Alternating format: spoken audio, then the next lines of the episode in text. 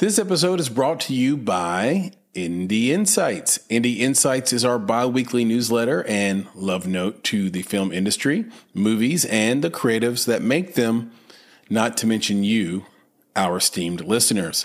Inside, you'll find curated industry trends, articles, exclusive commentary, and underappreciated films from filmmakers like you worldwide.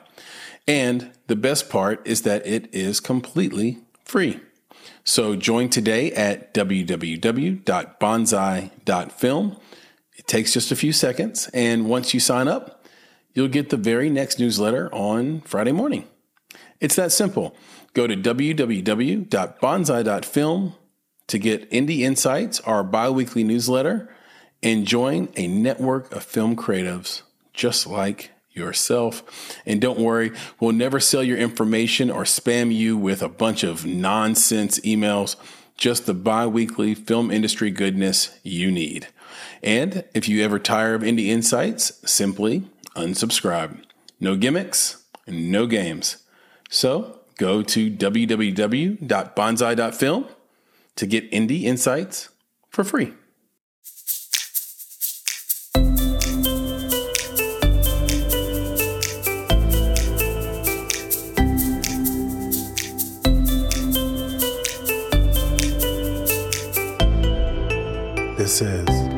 Mistakes in the Making.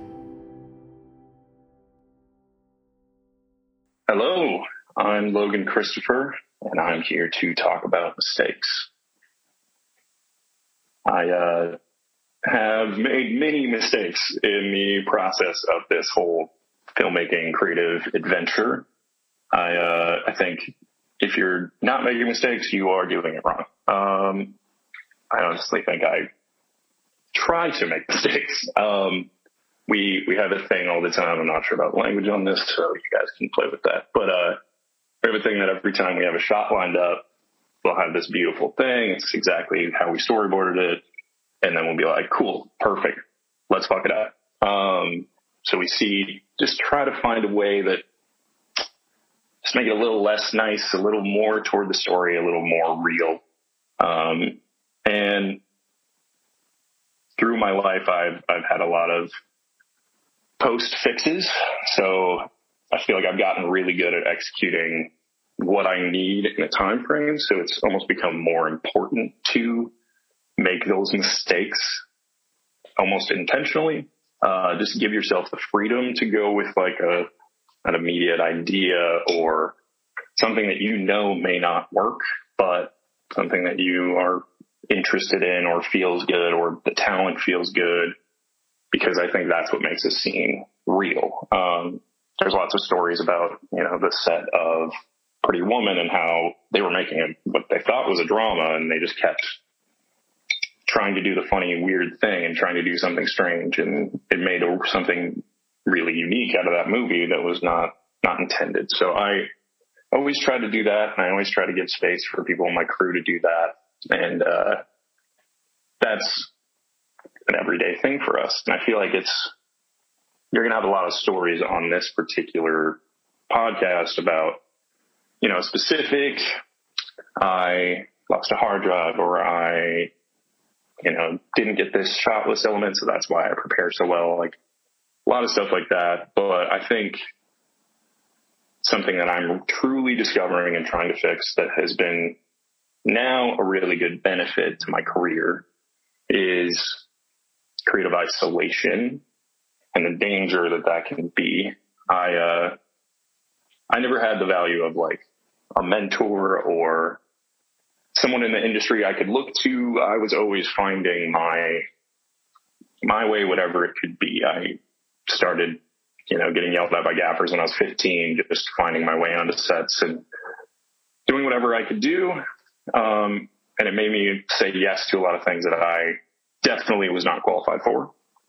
But that aged me pretty quick and put me through the wringer on a lot of things to to really make me, in my opinion, quite capable.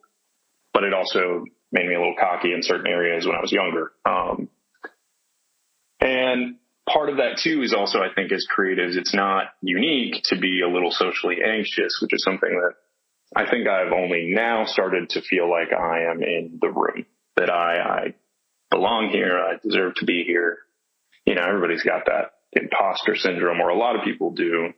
And that's definitely been a shape of my career. But I think something that, you know, I'm 31 now, I'm starting to appreciate the fact that I got better at delegating. I got better at perceiving what other people needed to attribute to something to make it amazing. But I, at some point, stopped relying on other people, stopped reaching out as much, just for a little, you know, let's get coffee and just talk.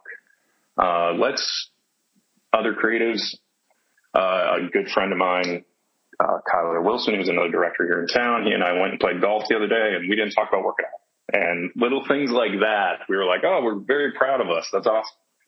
But I tried to separate my job and my life and really just put everything on my shoulders and on my crew here at Stormlight. And I didn't realize I was definitely doing that a lot more from 2018 to 2020. I, I partly it was just I was so busy that it was hard to make room and hard to step into other people's projects or make myself available or Stormlight available just to help and be a part of the community, which is something that I have vocalized and always wanted to to be a pillar of what I'm trying to do with my career is, is really help influence the community in Nashville and the Southeast and just in indie film in general. And I, I kind of stopped reaching out to other creatives. I was like, you're doing your thing over there. I'm doing my thing over here. And that, you know, I, I grew a lot in that time period. And then COVID hit and it started being impossible to get, you know, just coffees or catch up. And then everybody got bogged down. And I, I spent the time just trying to keep my business alive, as many people did. And coming out of COVID in the last year, I mean, we're not out of it, but in out of, you know, the worst part economically, I, I really started to realize that the value in filmmaking is the perspective and experience of other people. And when you surround yourself by other creatives, you stop really, I, you stop really focusing on what they're doing and you start cheering for what they're doing. Um, you stop comparing yourself because you realize that you and them are different souls chasing different visions and it, it makes it really easy to champion other people when you surround yourselves with them. And so now to me, as I'm coming out, that's, that's definitely become something, especially when the business got a little hard that I realized that, you know, I didn't have as much of a safety net emotionally or in the network of the city that I used to have. It had kind of dried up a little bit. And I've talked to other creatives that also experienced the same thing or similar things that we, we kind of isolated ourselves, which I think is terrible. I think it's sad. Um, and so I've tried to make a lot of efforts in the past few months and seen really the benefit of that, of reaching out, being a part of other people's networks, no matter how, you know, big or wild, whatever you're doing is. And I hope that that, you know, getting everything that I ever want out of my career will be a thing that continues. So I would say that my biggest mistake that I've made among many, many, many, has been that, has been going it alone more often than I should. And hopefully, I mean, anything that might make somebody think about that or value their community just a little bit more um, as I'm learning to appreciate and value mine. You can find a lot about us on stormlightpictures.com or my site, loganchristopher.com as well as Instagram, TikTok, Stormlight Pictures, and Logan CTV, Logan with an E, pretty much on everything. Uh, so check it out and hit me up. Um, and with that, I uh, also am leaving the door open to for other creatives in Nashville to reach out and in turn let's let's connect let's let's meet and I think that that is my my piece on this. I uh, appreciate y'all having me on. You've been listening to Mistakes in the Making. If you have your own mistake that you've made while in the film industry and you want to let others know so they don't make the same mistake, reach out to us at contact at bonsai.film and we'll take it from there. You can also reach out to us on social media at underscore bonsai creative on Instagram and Twitter. And you can search for us on YouTube and Facebook by searching for Bonsai Creative. You can also visit our website where we have industry insights and links to all of our podcasts and so much more at www.bonsai.film.